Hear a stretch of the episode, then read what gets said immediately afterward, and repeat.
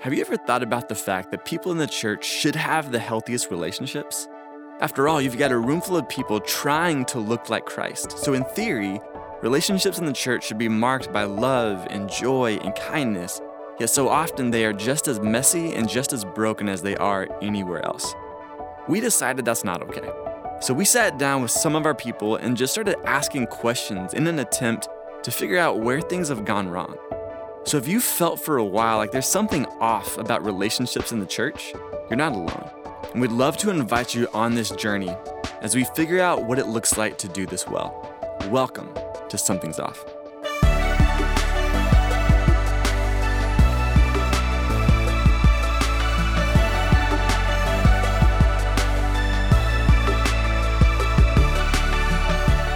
Well, welcome to episode two of Something's Off. I am your host, Joshua Story, and I'm joined once again by my co host for the week, Brooke Seal.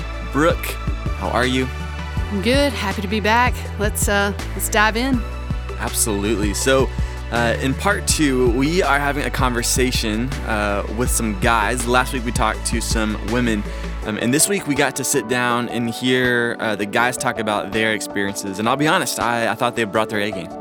Yeah, I um I would have to agree. Um, you're gonna notice when you listen that I was not there in real time because, in case you forgot, regardless of when you're listening to this, COVID once existed, um, and quarantine was a rule, and so I was in quarantine trying to love my neighbor well.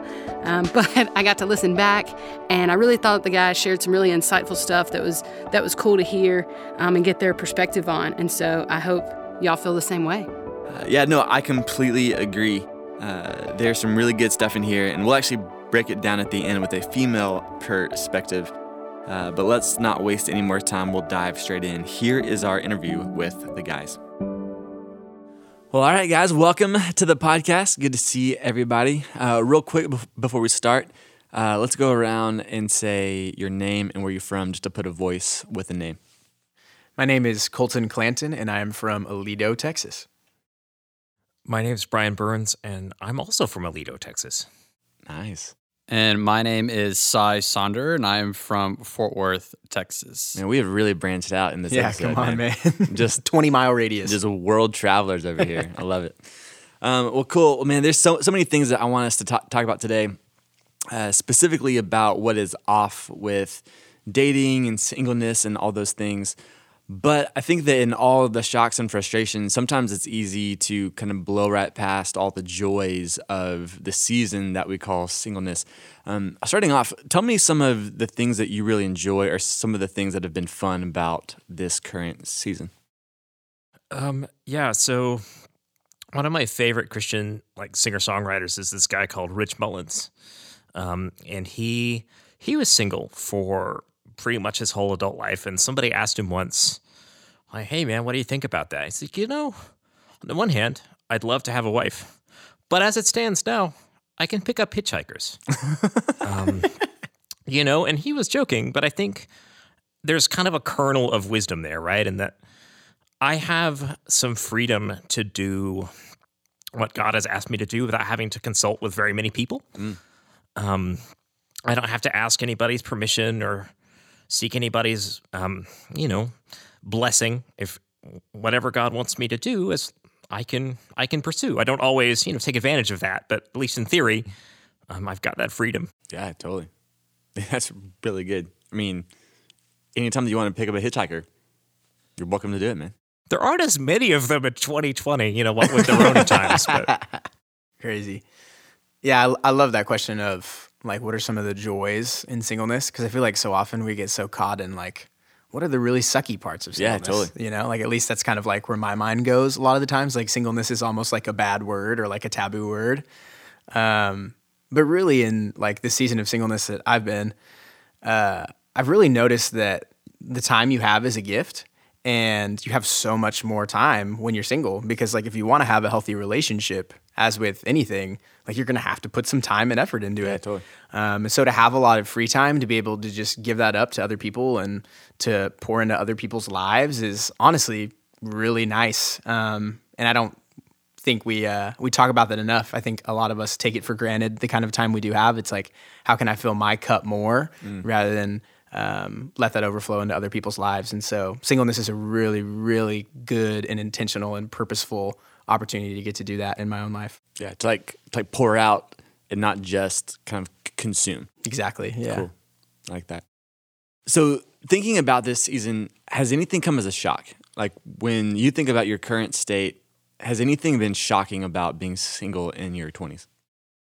I would say for me personally, um, in terms of singleness, is kind of going back to our last question, just the joys of it is, I feel like all you guys summarized it really well. It's just it allows you just to have that devotion to God. I mean, you're just all out for God, and it gives you time to explore your faith and who you are. Um, but sometimes it's not easy, right? And I think the biggest thing that God has taught me about singleness is that it's it's not always it's not always easy and it's difficult. And I've really seen my need for community. And I think a lot of people listening to this, and I know you guys probably struggle with this too, is some it's easy for us to feel lonely sometimes, right? And, and you see God at the very beginning of Genesis says he creates everything and he's like, and it's good and it's good and it's good. And he creates man and he says, that's really good. But then he says, then being lonely is is not good. Yeah, totally. And I think sometimes as when we're single, we can fall into that loneliness. Um, but really it's just the importance of community uh, when you're single. Yeah, totally. I think there's a level of shock that people have when they realize, wow, I'm a lot more lonely than I ever thought that I would be at this point in time, you know? And I think that it's important too to understand the difference between being alone and feeling lonely, right? You know, and the mm-hmm. idea of like just because I'm single doesn't mean that I'm alone. And so, mm-hmm. how do I engage community, like you were saying, in a way that allows me to, to realize that I can be single without being alone? Yes, right. It's not like we're saying, oh, you're single, so you have to deal with being alone. That's what's hard about it because that's not the truth at all. Sometimes Yeah. we feel lonely. Totally. But even those who are married can feel lonely too. But God has called us into community, even if we're single, um, to do life with people. Yeah, dude, that's really good. I think for me, um, one of the things that's easy for us to forget is that um, as evangelical Christians, we have a culture too. Mm. Yeah, we've got expectations, we've got things we do, we have our own language, we have all kinds of things that are unique to us. And one of the parts of our culture that's hard is that I think that we probably tend to marry a little bit younger than the outside world yeah, Um, that's fair. you know and so as you make it through your 20s and even in my case into my early 30s without finding a wife it's hard to move aside from the idea that well maybe something's wrong with me Mm. you know why haven't uh, why hasn't she come yet and um, so i think that the thing that has been surprising for me is that you know i didn't expect to be single this long but here we are but um, god has been God has been faithful and kind, um, you know, and and that's been good. But frankly, I'm a little bit surprised to be single. I think we are the exception in some ways in our culture, and there's a um, it's just kind of our reality is that a lot of us marry pretty young, and for those who didn't, it can feel a little bit um, isolating sometimes, if that makes any sense. yeah, totally. You know, I I got married at 30, and I felt that same tension of, you know, on a national statistics side, I was the average age of getting married, right? Like most people don't get married till lit- later in life now. Yet in our kind of a Christian bubble, that's like ancient. It's like, oh my gosh, like we're about to send you out to pasture. like, you know, what's what's happening? And the reality is that really is a unique thing in the Christian culture where we feel in some ways less than if we don't get married or find someone by a certain age. What do you think, Brian? What are some of the things that people say or some of the little things that happen that make us feel that that way? Because I know that for me, just little phrases that people would say of like, "You're so amazing," why like why why- like why aren't you dating somebody right like those little phrases that are meant to be i think affirming actually to me was a really detrimental thing because after a while i was like i, I don't know like why why don't i have someone Uh, yeah, uh, I also hate that one. It's like, if I knew for sure, I would have fixed it. You know? Uh, Well, think about this. Whenever you become around family or friends, what's typically the first thing you get asked? yeah about relationships. You dating anybody? Yeah, Yeah. So what's what's changed? Yeah. Who are you dating? What does the relationship life worst. look like? Yeah, The worst. totally. Yeah, um, I would say maybe another thing that um, we could all stop saying as a kindness to one another is um, the old classic: "Once you stop looking, she'll show up." just I don't know if that's a thing. I mean, the logic is sound, man. Once you stop looking for anything, you find it, right? Like right. keys, Like a TV remote, man. Yeah, totally. That's right. That's right. We're not comparing women to TV remotes. Yeah, that's true. We're not doing that. We're not. No. Um, I mean, I don't know. I think we could all list. I mean, what do you guys think? I mean, there's. I think there's a lot of little things that we say and do for each other um, that aren't always super kind. So I think we all have have stories like that. Yeah, Uh, I I agree. I think part of our culture is relationships are so foundational to it. yeah, Mm-hmm. Um, and singleness is almost like a taboo, almost where it's like, oh, like, Totally. do you have it yet? Or if you're not, it's like patch on the back, it'll come. Yeah. And that to have success or to live like the fulfilling life, it's like you have to have the relationship. yeah. I think a lot of people feel like that, and a lot of the success in our culture, I think, it comes along with that. Totally. Yeah. I think mine really are a mix of these other two guys. I think for me, like, I was really shocked to find out how hard it is to meet people, or even just like how small um, your kind of dating pool, and I'll put that in quotations, becomes after you leave college. Like, I don't think anybody ever mentioned that to me. Um, like, I just graduated college less than a year and a half ago, and it's like the only women I see are at the church, right? And for me, as someone who works at the church, it's like it's almost like an added pressure. And so that was one of the other shocking pieces. Is I think one of you guys made it sound like just this pressure to date, and and also the pressure to do it right because it's like, oh, if I mess it up, Right. everybody's gonna know.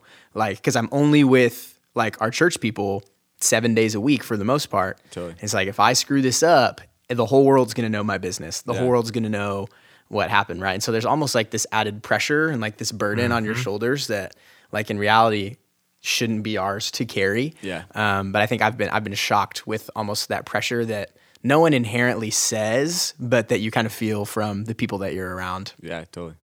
Yeah, that's a thing. Yeah.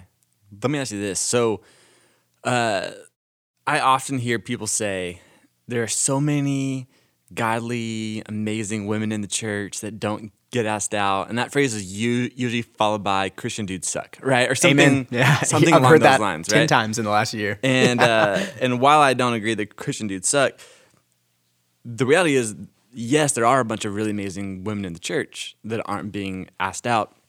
But I think talking about that from the standpoint of pressure, I think is interesting.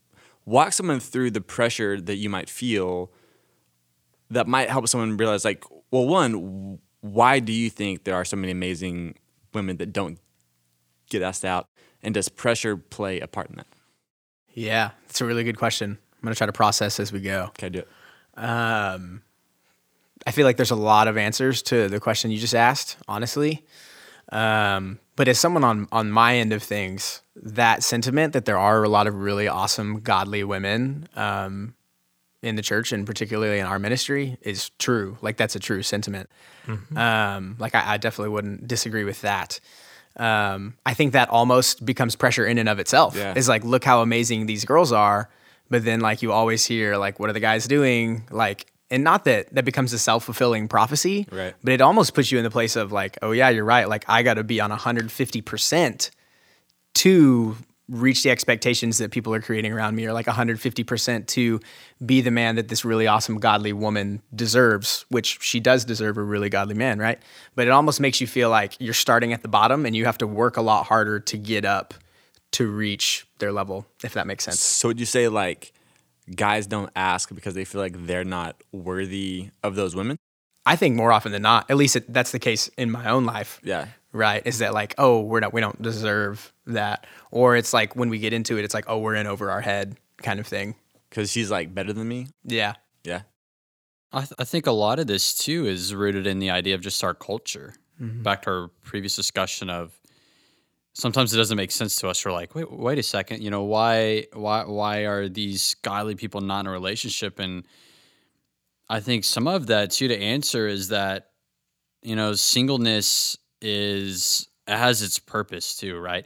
A lot of these godly men you see, God could be moving in their lives and like, hey, I'm not, I'm not calling you yet to a relationship because I want you to know me more and I mm. want you to know my word and I want to prepare you for before I put you in a relationship with this amazing godly woman. Yeah, totally. And so I do think this is a season that God uses both single women and single men to draw them to himself and to know them more deeply and to and to show them, you know, what does it look like to walk side by side with Jesus before you kind of introduce someone else into that walk. Yeah, totally. Well, I mean, for me, I think sometimes that singleness um, can bring with it sort of a, a known and manageable level of pain. Hmm. So, yeah, it hurts, but it's a hurt I understand um, and have learned to deal with.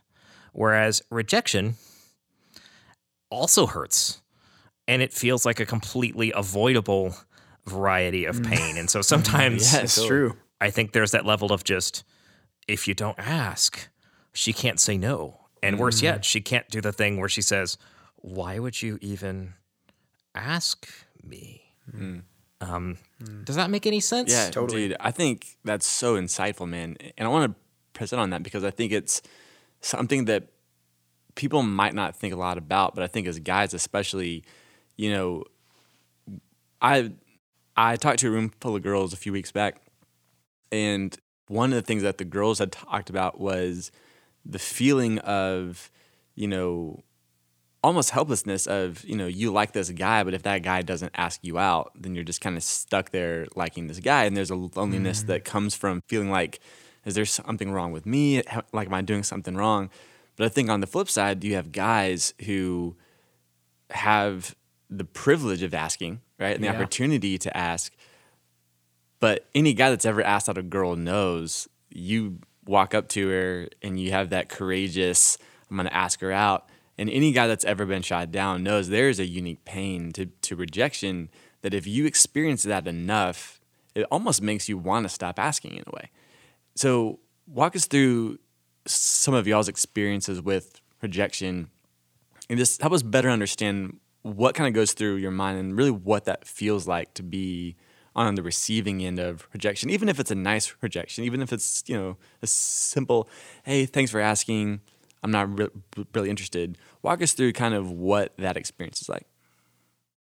I'll kind of op- open up about this, and uh, my story um, is I, I haven't dated since I would say I trusted in Christ, and I'm just seeing amazing life transformation from Him. And it's kind of funny. I kind of want to spin your question before we Yeah. go to these other guys. And for me, it's I haven't personally experienced rejection um, since kind of doing this in a godly way, but I have the fear of like, how do I do this in a godly way? Like, what does it look like to take initiation and initiate the conversation? You said to to have that approach, and Yeah. what does it look like to actually date in a godly way? So some of mine is not as much stemmed from experiencing rejection, but just the fear of how do I actually do this in a godly way? Yeah. Dude, that's really good.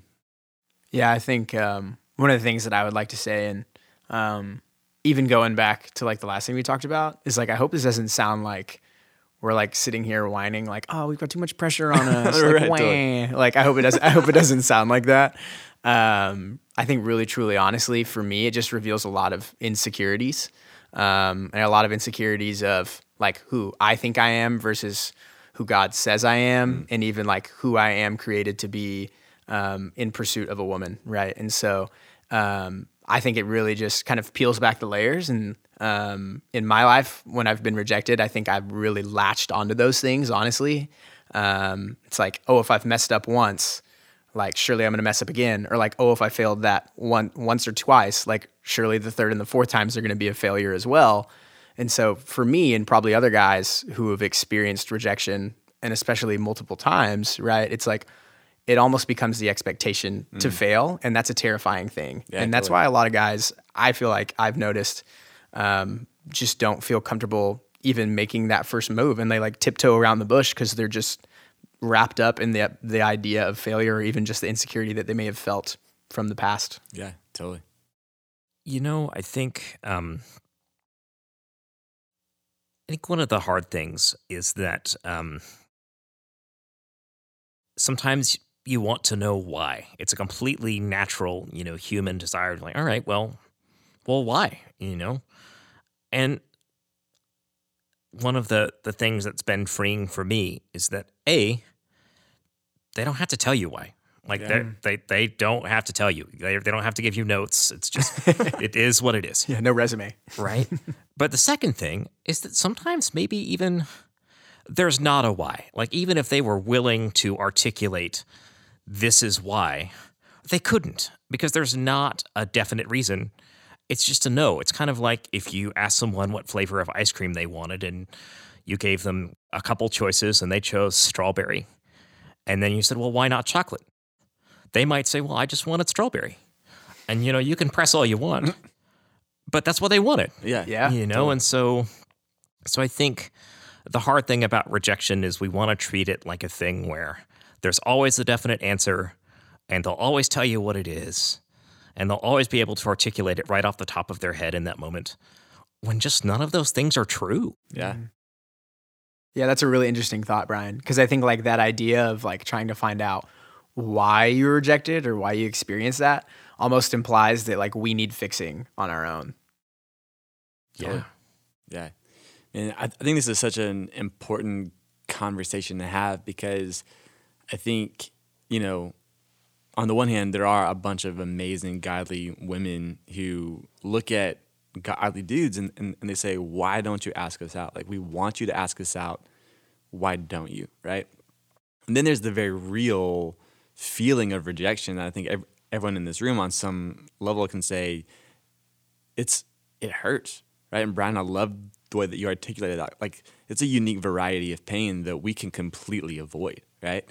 And so I think that one of the things that's really been convicting for me over the years is coming to a place where I recognize that if this person made in the image of God is worth the respect and worth the boldness to ask out, rejection is just part of the game, right? And I have to learn how to accept it in a way where, Colton, to her point, from an insecurity standpoint, I mean, rejection absolutely plays on all of our insecurities, right? And so, mm-hmm. how can I come to a place where I'm spiritually and emotionally healthy to where I don't find my identity wrapped up in that rejection, mm. right? That their rejection of me it doesn't send me spiraling into, oh my gosh, I'm the worst. Yeah. But I have the ability to separate that from, cool, like she said no, Move on. move on. Yeah. yep mm-hmm. Which is so much harder to do. It's so it's, it's so easy to say, yeah. right? But to actually like whack that out is so hard. How do you guys feel like we begin to like develop that sort of like grit in the way that we uh, ask out girls? It's a great question. Yeah. I, I go back to I really do think, and you said it perfectly, Josh. The foundation is that relationship with Christ and building that, and it kind of goes back to your first question earlier. Is you know what are some joys you have found from Yeah. singleness? And the biggest joy for me, and the biggest thing I take away from my single years, is just learning that God is sufficient for me. Mm. Which sounds simple, but it's taking a lot of time to come. And Yeah. my favorite verse is 2 Corinthians 12 19. And it's Paul saying that Jesus told me, My grace is sufficient for you, for my power is made perfect in weakness. Therefore, I will boast all the more gladly of my weaknesses, so that the power of Christ may rest upon me. And that right there really does summarize a lot of singleness for myself is understanding who I am in Christ and mm-hmm. just full reliance on him and that there's so many things in the world that culture tells us to hey build your empire. This is what you need but it's not until I realize and I'm stuck with this every day that Christ is my rock and mm-hmm. building that foundation and knowing him more every day and Totally. understanding that he is sufficient for me and i think that kind of goes back to what you just said is once we have our confidence in him is when we can then i think feel ready to then step in confidence into our relationship knowing that we have him no matter what Totally. It's good. Dude, that's really good. It's really good. Something that I wanted to ask you guys is there's a you know we've we've talked about this some about the pressure and fear of rejection and stuff like that, but I think that it it can be really difficult to be a Christian guy with all the pressures and expectations and you know all the things that come with quote pursuing a woman well, right? In your experience, what's been the most difficult thing about being a Christian guy in the dating scene? I would say the toughest thing for me. So this goes back to um, a, discussion that we've had um, in, on our time together. It's just kind of you know what are some tough things that come with singleness, and I think lonely was one of them. And something for me that's been really tough is learning how to control my desires and yield those to God. Um, and so I know that's been one of the toughest things. And you see these relationships and in this you know culture we're in, and, and you want that, right? It's all over our culture on TV and in movies, and um, it's something that as a single, it's it's like you feel like you're missing out if you don't have what the culture has and Yeah, what the world has and what they value above everything. And really learning how to control my desires um, and really yield those to God has been um, one of the hardest things to do, but also I would say one of the most rewarding as well. That's awesome. I think um, one of the hardest things for me has been just dealing with reality that every woman I date um, is someone who's made in God's image and infinitely precious to Him, right? And so, no matter how this goes, no matter how the date goes, um, man, this is my sister in Christ, and I got to make sure that whether we go on one date or we go on, you know, a hundred dates and get married, that this relationship is is God honoring and that mm. she feels, you know, cared about and, and safe and all those things. And there's just a lot of pressure when you think about like this is an internal being that God loves. Where Yeah. do you take someone like that? You know, what's a, HG supply. I think you're right. I think that's the move. Wow. That's really good, Brian. Yeah, that really really Shoot. puts things into perspective. Yeah. Yeah, I think I'll just be really honest and I think kind of vulnerable for a second. Um, the hardest thing when it comes to like being like I'm gonna put in quotes good Christian guy in a relationship um, is I think even even that label can cause me to go down the route of shame a lot um, because like no relationship is perfect and there's gonna be um, sin against each other and with each other against God. Um, and the hardest thing I think that has been for me, and I feel like a lot of other guys that I've walked with, is just that cycle of shame and how it really drives a wedge, not just between you and your significant of other, your significant other, but also between you and God. And so, if you are two people running the race towards the Lord, um, and you're caught in this cycle of shame for for what is what has happened between or with you two, um, whatever that may look like, um, if you don't give that to the Lord, right? If you don't confess to community, if you don't walk with community that's encouraging you, that that gap can grow. And I think for me, historically, that's been a pattern in in my life. Like I'll just I'll just own that and be honest. Um, but overcoming that can be a really hard thing, and learning how to preach the gospel to yourself can Yeah, be a really hard thing. Like applying it to other people can can seem a little easier, but it's weird to like preach the gospel over ourselves sometimes.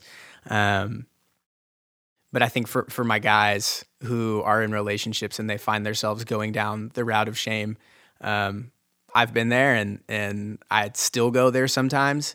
Um, but just know that there's a way out. Like you don't have to you don't have to stay stuck in the mud. Um, like Jesus doesn't ask you to stay stuck in the mud, and um, there's a way out, and, and that looks like healthy healthy confession and being in life with community, kind of like what we've talked about, um, and just having a healthy heart of repentance and honestly open communication and clarity with the person that you're running towards the Lord the Lord with, um, and that's really fun and sexy to say over a mic on a podcast.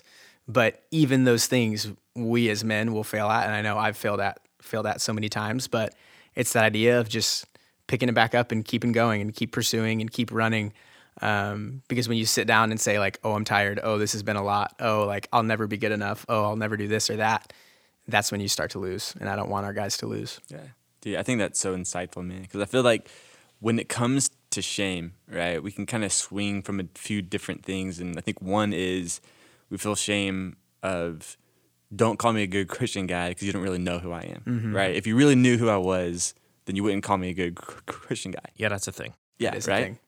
But then there's also this other side where we can tend to hide it and think, I can't let people know about this because what if this defines me? And what if this defines me in a way where if the community knew about who I really was, then there's no redemption. And I think that we live in a culture that's oftentimes defined by one or two mistakes that becomes who you are, right? And I think that, um, and I'm so I'm so glad glad that you brought that up because it's so easy to allow shame, one to define us, even if it's not being defined by anybody else, but we define ourselves like that. And then I think that oftentimes we think, okay, well, I'm undeserving. I can't ask anybody out. I can't even do this thing because this is kind of who I am. And the reality is that's so contrary to what the gospel mm-hmm. says, mm-hmm. right? The idea that you know, do we fall short? Yes, but the old is past and the new has come. Like that's that's a a thing that I I think you're right. Like we do need to preach the gospel to ourselves over and over, especially if your background is one where yeah maybe you've made some mistakes and you haven't handled relationships all that well. It's never too late to experience the redemption that Christ offers us. You know. Yeah, it's so good. So true. Let me ask you this: What are some of the things that have been really frustrating? I feel like we've we've touched on this some, but there are things that are you know shocking. Of like, oh, that's interesting. I didn't know that was going to be a part of this, right? But what like when you walk through this season, what is like genuinely frustrating about the season of illness in the church? You can tell we all have a lot to say because you can't see us, but we're all sort of silently like, "Did you go? Do I know who's going?" I, Everybody sat up I- straight. I'm, I'll, I'll go here. Um, I, I, I think some of the hardest things is I think our culture builds a lot of things. I don't want to say off couples, but I, I think we build a lot, lot of things off relationships. Yeah, totally. and I don't want to call it like the third wheel effect, but oftentimes I see myself even doing like a church event or hanging out with friends. Oftentimes it is kind of like the third wheel vibe. Yeah, I'm just totally. kind of like hanging out, you know, Yeah. doing my thing, trying to look for other single guys to like mingle with. Yeah, Um, and I think a lot of a lot of the, the, the frustration, or not really frustration, but I would say kind of a lot of the the tough parts of being single in our in our society kind of come from that. Yeah, I mean, there's there's almost in a sense this feeling of inferior sounds so like demeaning, but like there's there's like almost a feeling of oh you're not in a couple, therefore you're less than or you're Yeah. inferior, and like I felt that for a long time, and I feel like that is uh, I mean yeah that's a a truly frustrating thing to be like I'm I'm single. I'm not a leper, right? Like I'm not, you know, I'm not an, you know, like what's happening? I don't What- have COVID. Right, totally. I know for sure I had a test. yeah dude, that's a frustrating thing when like so much of our status is built on are you in a couple or are you not? Yeah. Totally. Um, so I have one. I think in Christian world, and the hard thing is that everybody is theologizing pretty much all the time, mm. And a lot of the time people don't know that they are, and so sometimes people say ugly, ugly things about God without meaning to. Um, and one of the ways that that can happen is when we treat having a you know, a spouse, you know, having a wife, I guess in our case, um, as a reward from God rather than a gift from God. Uh, marriage is a gift, it's not a reward, right? So, as a single guy, I've got all kinds of issues and all kinds of ways that I could grow and become more like Jesus. But the reason that I don't have a wife yet is not that I don't love Jesus enough. You know, this is a situation where um, in Matthew chapter five, Jesus, you know, he's doing his he's doing his thing, doing the Sermon on the Mount, and he says something that people miss sometimes. He says, you know, love your enemies and pray for those who persecute you, and in this way, be like your Father who is in heaven, who causes his sun to rise on the evil and the good, and rain to fall on the just and the unjust. And what that reminds me of is that God is gracious and kind to everyone hmm. All the time in a multitude of ways.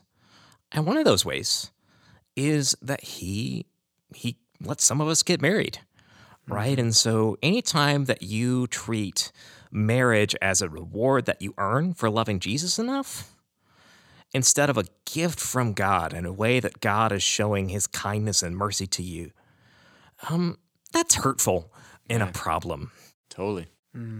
That's really good, Ryan. I think like for me, and s- you both are obviously so much more spiritually mature than me. I'll go ahead and call it frustrating. Um, one of the things for me is almost a synthesis of both of what you both said. Remember that time I just said both twice? That was crazy. Um, We'll get it in post. yeah. um, is almost like the currency that our world puts on relationships, like what you're talking about, Sai.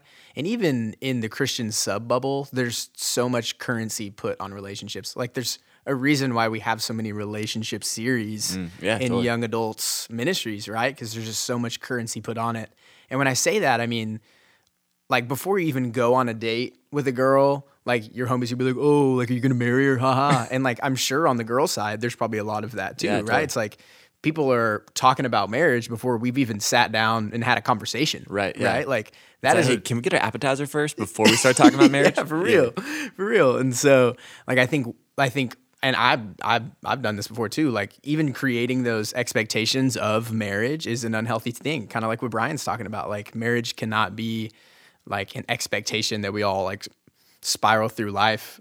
Like, oh, I deserve this. Yeah. Like, I deserve marriage. And I think like that stems from a lot of the currency that like we put it in. And so, it's honestly it's frustrating, but it should be encouraging because I'm gonna like there's a paradox here Mm-hmm. because as Christians like we have something to put our hope into like we have something to put our currency into Yeah, totally. whereas like the world around us really doesn't and so if anything we should be better about navigating this idea of like putting your currency in the wrong basket or putting your eggs in the wrong basket maybe it's a better way to say it um, so like for me it's frustrating when not only other people do that, but like when I do that, like when I fall into that slope of putting too much currency into a woman or a relationship. And I think that's how people get burned. Like I've burned people on my own by creating those expectations. And so I think it's just something like we can be frustrated by, but also like we could all use a, lo- a lot of growth in. Yeah, totally. I just wanted to kind of agree with and affirm what you were saying. And I think kind of a corollary to that is that it can make dating really hard and awkward because like maybe I just want to have dinner and see see where it goes. Yeah. But for us, you know, they tell us all the time date with marriage in mind. And sure, great, fine. But, you know, like you said, can we find out if we want mozzarella sticks or nachos before we talk about um, Does she like marinara? That's important. It's like we're gonna be a marinara family, none of that ranch business. No, dude, honestly, I feel that. I think there's yeah, there's so much pressure in the church to know sometimes even before the date, right? Where I feel like going back to our conversation on why guys don't ask out girls more often. I know that in the past I've felt whether it was kind of implied or it was actually told told to me of like you you need to have a pretty good idea that this is marriage material before you even ask this girl out you know and, and i think that um, when we go into asking someone to get dinner or asking someone on a date and we go go from hey i think you're awesome but i would just love to know you more would you want to go out on, you know on a date when we go from that to I have to be like 90% sure that this could be my wife before I even ask her out. One, I'm going to ask out f- fewer people, right? Because that's that's heavy. But then two, even on that date, I'm looking at that conversation through a drastically different lens, right? And I think that that's such a a crazy thing. I think that as believers, one of the ways that we can love single people better is by just saying, "Hey, it's, it's just dinner. Like treat her well, be kind, be clear, but it's just dinner." you don't got to get a ring size. Yeah, totally. You know, something on, on my, heart with singleness that I've learned, and it kind of, I think it taps into all this discussion that we've had is like a lot of the vibe around singleness is like kind of like stagnant. Like, hey, just kind of like hold on, mm. you'll make it. And then when the relationship comes, it's sometimes like we see it's like a reward or, or, or like, hey, okay, now you've earned this. Yeah.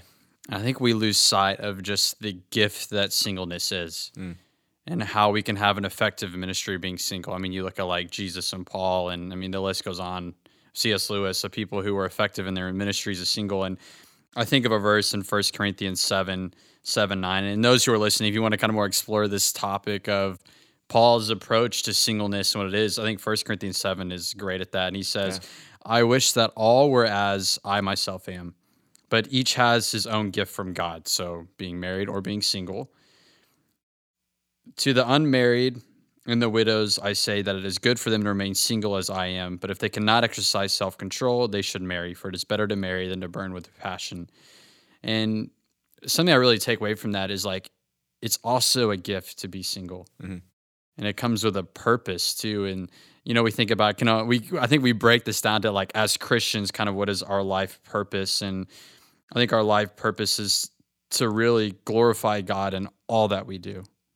And what's great about our single years is I think it really, we kind of talked about earlier, it's just that undevoted time that we have for our ministries, just to run towards God and to be in community and develop ourselves spiritually before we kind of step into that relationship. And so that's something I always have to remind myself that this isn't a time of, all right, man, just just hang on and wait it out. You're gonna make it, pat on the Yeah. back, but just thanking God every day that this is a gift and and how can I use it to glorify Him. Yeah, dude, I completely agree. Once I got married, I found that I was, I wouldn't say better or worse, but I was a different kind of pastor once I was married, hmm. right? Because my time changed. And, you know, I had this privilege of being a single college pastor for a long time. And so if a dude wanted to go get Whataburger at 11 o'clock at night, I could go get Whataburger at 11 o'clock at night. And now, if a guy calls me at 11 o'clock at night asking if I want to go get Whataburger, I'm like, are you out of your mind? Like, I've been in bed for four hours, man. Like, I've, like, My wife's in nursing school. yeah, yeah, totally. and so, you know, it just kind of changes the way that you minister because, you know, you now have a new responsibility that once upon, upon a time you didn't. And I look back on my years as a single pastor specifically with such a fond memory because God allowed me to do so many things that I don't necessarily get to do anymore. Um, granted i get to do other things now that i didn't do before that you know like there was a certain time where i was like the quintessential singleness guy guy on the panels it's like oh yeah that guy you know? And so now people actually want to know about relationships which is neat which i'm like you you, you don't know me. I don't know anything. But uh, the point point being it really is a gift that if we can see and t- take advantage of and not waste it uh, god could really do some amazing things Josh, what comes to my mind is again 1 Corinthians 7, and, and our boy Paul here just preaching on the same thing you're talking about. He says, I want you to be free from anxieties. The unmarried man is anxious about the things of the Lord, how to please the Lord. But the married man is anxious about worldly things, how to please his wife, and his interests are divided. And the mar- unmarried or betrothed woman is anxious about the things of the Lord, how to be holy, embodying spirit. But the married woman is anxious about worldly things, about how to please her husband. I think that really goes to your point there is, you know, in these single years, it frees us up from a lot of these anxieties. Oh, totally. Totally. Let me ask you this. Um, are there any aspects of singleness that you think the church should be more vocal about? I would say a lot of it is just talking about it. Mm. Right. I think in our culture, we kind of talked about how it's really taboo. And I would even say in the church too. And a lot of the things we do, I think, are around like, hey, like, how do you. It's funny when you do like a relationship series, a lot of times singleness isn't a topic, or if it is, it's kind of like a like end of the notes type thing. Yeah, like hang in there. Yeah. For all my people, shout out my singles out there. um, and so I think just kind of talking about it um, is a, is a big step. Yeah, totally. You know, um, I think one thing that um, the church could be more vocal about and do differently um, is just ultimately we're all called to be faithful to God in whatever life situation we're in. Um, we all have the same goal, you know, faithfulness to God and Christlikeness, right? And so, honestly, what the church could do and be more vocal about is just, um, don't forget about us. Um, you know, even just acknowledging that single people exist um, would be nice, um, you know. And I think sometimes we're kind of second class citizens, and there's sort of a feeling of just, well, you haven't managed to find someone to love you, and we don't really know where you belong. So we're going to put all of you together and hope that maybe some of you will find love with each other, and the rest of you we won't have to see. Um, you know, and I mean, we, we joke, and Right. uh, no one would say those words out loud. Totally. But but you know, here it we can are. feel that way. It can feel that way sometimes. um, for yeah. sure. For sure, Brian. Yeah. And so so that's that's probably a thing that I would appreciate is just maybe some acknowledgement and some some sense that you know ultimately whether you're single or married God calls you to faithfulness hmm. and to obedience to the commands of Christ. And you know the specifics of that is going to kind of look different. It's different to be a faithful single person than it is to be a, a faithful husband and a faithful father. But does that make any sense? Yeah, totally. Absolutely. Totally. Yeah. I, f- I feel like there are times when, before I was married, when I almost felt like I couldn't contribute to the church unless I was married. you know, yeah. that, that there's almost a value of, oh, yeah, find a wife and then you can contribute, right? Mm-hmm. And obviously that's false. And, and anyone would say, no, no, no, like single people are valuable mem- members of the body. But there's also times when it feels like I don't I don't know what to do with that, you know. And I think that even just talking about it in you know illustrations and talking about it in just as just a normal thing, as if it's just cool. You're single, you're married, you have kids, you don't have kids, you're an empty nester. Like just you know identifiers, but not an identity, you know. And I think mm-hmm. think that oftentimes we make singleness an identity as opposed to this is an this this is an identifier of a specific season that you might might be in, and maybe not even season. I think that even calling it a season gives it the idea that like this will come to an end, and maybe not. Like maybe that's how God has called you to be, and that's His gift for you.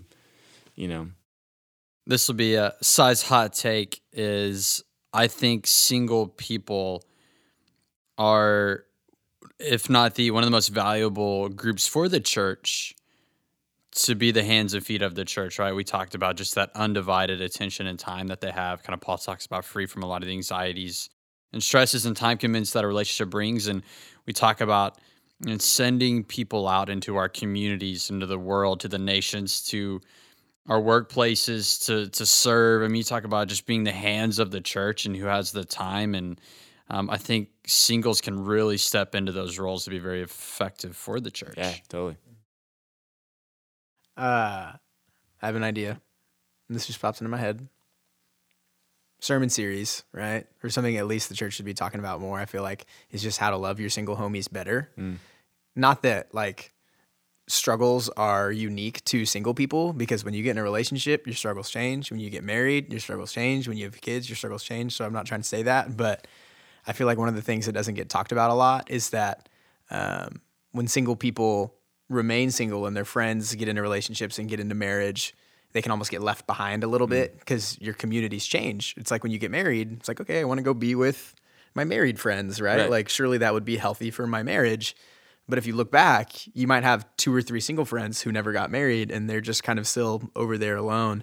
And so, as like your community changes when entering and moving further in relationships, um, maybe even just like that idea of like, hey, married couples, like you can still bring your single friends along without it being weird or a third wheelie, right? Like we were talking Totally. about earlier. You engaged people, like you can bring married couples and single people along and it won't be weird. Like, although the life stages are a little different, like there's a lot of ways we could all be loving each each other better, right? Just like similarly, I could be love, loving my married friends better, right?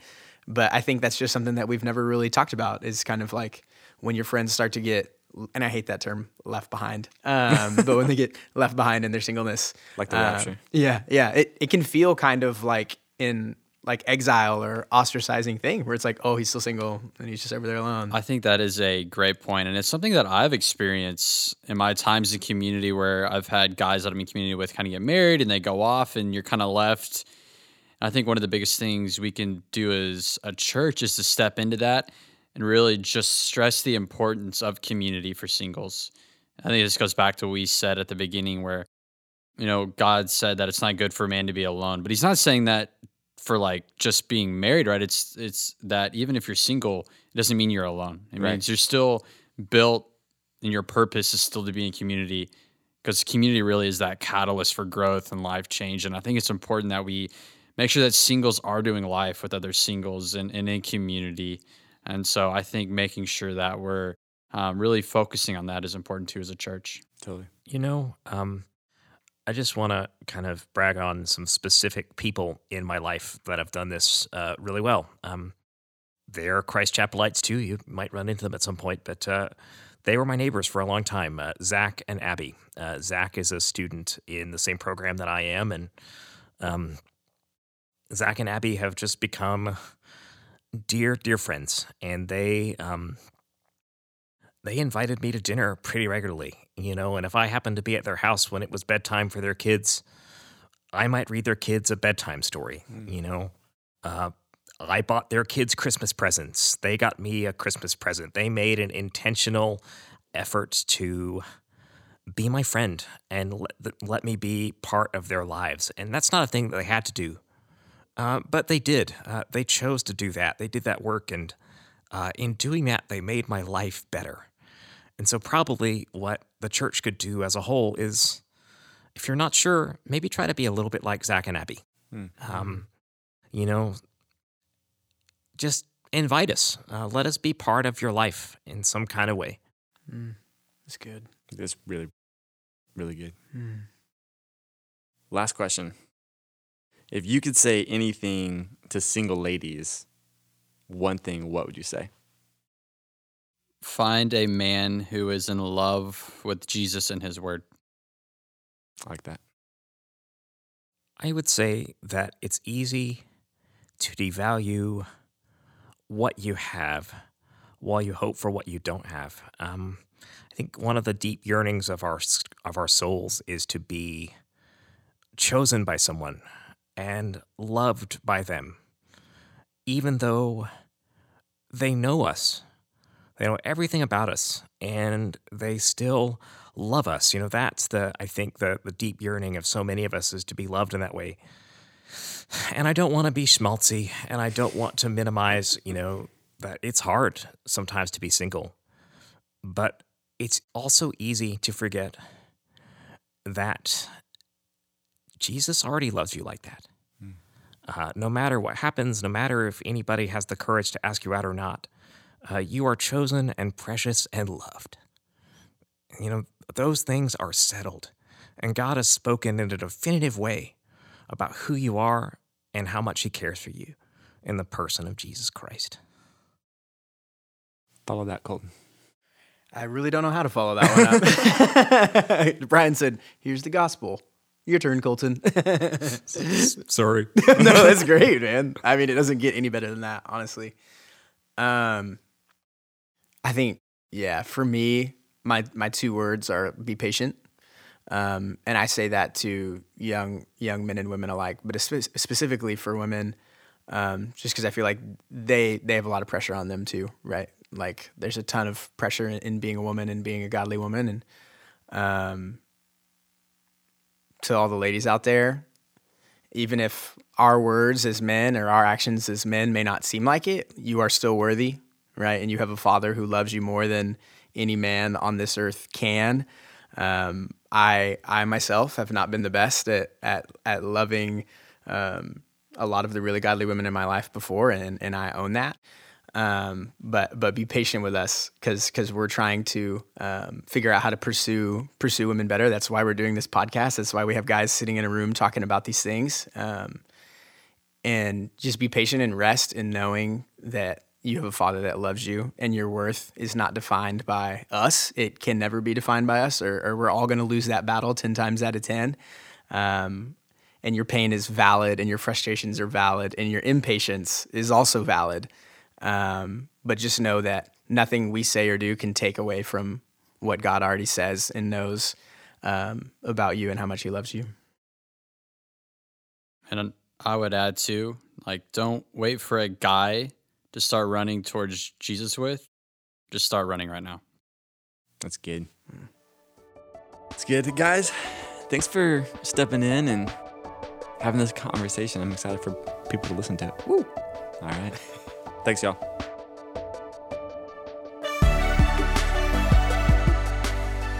All right, so as we close, uh, Brooke, I want to get your thoughts on something specific. I think one of the things that I saw happen in these episodes is there is this cycle that is happening whether we realize it or not. And I don't know if I could have articulated this beforehand, um, but what what I saw is that we have women who feel rejected when men don't ask, so they want guys to ask more, which makes total sense. But then we have men who will ask, and when they get told no, feel rejected and therefore either ask less or just stop asking altogether. And so there's just this constant cycle of feeling rejected. Um, Brooke, how do we interact with that? How do we keep that cycle from continuing? Yeah, I think um, that's such an interesting thing to try to like wrap our brains around. And I honestly, I found it kind of ironic. I was like, wait, women are mad at men, and men are kind of frustrated with women, but we're all scared to death of rejection. So maybe that's why something's off. Like that's kind of the key. And I think, yeah, it was so interesting to kind of have that revelation almost in hearing hearing these conversations and thinking back on them. Um, I think that we also have the answer to it though. Like I think as believers, um, our identity can and should affect how we interact with everyone around us, including and maybe especially in the midst of dating and going on into different parts of that with someone else. Um, I think that was a big takeaway for me as well. Um, and I think too, like if the church, if we want dating and those relationships in the church to look different than the outside world, we have to let our identity shape everything. And right now, I don't think it is. And so I think that's what both the guys and the girls kind of pointed out, whether or not they realized it. And something we've gotten to talk about and reflect on after hearing these conversations is yeah, something's off. But I think we have the key. And I think it is that we need to learn and to realize that our identity is rooted in Christ. And if we allow that to take over and affect our thought pattern, our decision making, and our actions, we're going to be able to interact with the people around us and love them better in some really cool, I think, kind of life altering ways. Because the reality is, you are fully known and fully loved by God. Regardless of where you're at, regardless of what your life has looked like, you are fully known and loved by the creator of the universe. The same God who spoke the world into being knows you and loves you and calls you by name. And Josh, I, I don't know about you, but for me, that gives me almost an obnoxious amount of confidence right? And that that confidence should also be shaped by humility because i also realize my identity is a sinner right? Um, and that doesn't disqualify me from being loved and known. Um, but that humility kind of gets mixed in with that confidence which i'm thankful for as i'm sure the people around me are as well. But i also think that we have to let that identity um, determine not only how we step into dating and those things but also how we process when things don't go the way we want them to. Um, I think that idea that, like, you know, I'm dating so much points out, and the guys and girls, but I think really the guys pointed this out a lot of this idea of like, man, the way the church even talks about dating is like, oh, if you're not dating, there's something to be fixed in you or about you. And it's like, no, no, no, no, no. Like, dating is not for you to, it's not because of your abilities or your gift mix or your charisma or anything like that. Like dating should be about that you are so secure in your relationship with the Lord that you want to love someone else in a way that points to that, whether you're the guy initiating or you're the girl responding to being asked. Um, I think that's a really big key takeaway. Um, you know, God lets us be in relationship with one another so we can see and know more of Him, not of ourselves or even our significant other. Um, he wants us to see and know more of Him, not be completed by anyone else because he makes us whole. Um, you know, in 2 Timothy 1 7, Paul writes um, that God didn't give us a spirit of fear, which is something, again, the guys and girls really talked about a lot. Um, he didn't give us a spirit of fear, but one of power and love and self control. And when I think about that, um, it's such a bummer for me that we let fear dictate so much of our day to day.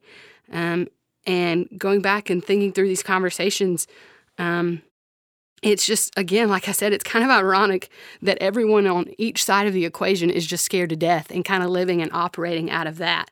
Um, I think the key is like if we want relationships to be healthier and the dating culture in the church to be sweeter, then we've got to be people acting out of power and love and self control and not fear. My motive for being kind and honest and secure, you know, regardless of my relationship status, should be because I'm already loved and known, not so that I can be. Um, and I hope that that was a takeaway for you as well if you're listening to this. So, yeah, dating is hard and weird and scary and can be really messy. Um, but I think if we learn to see ourselves rightly and the people around us, I think that's a key too.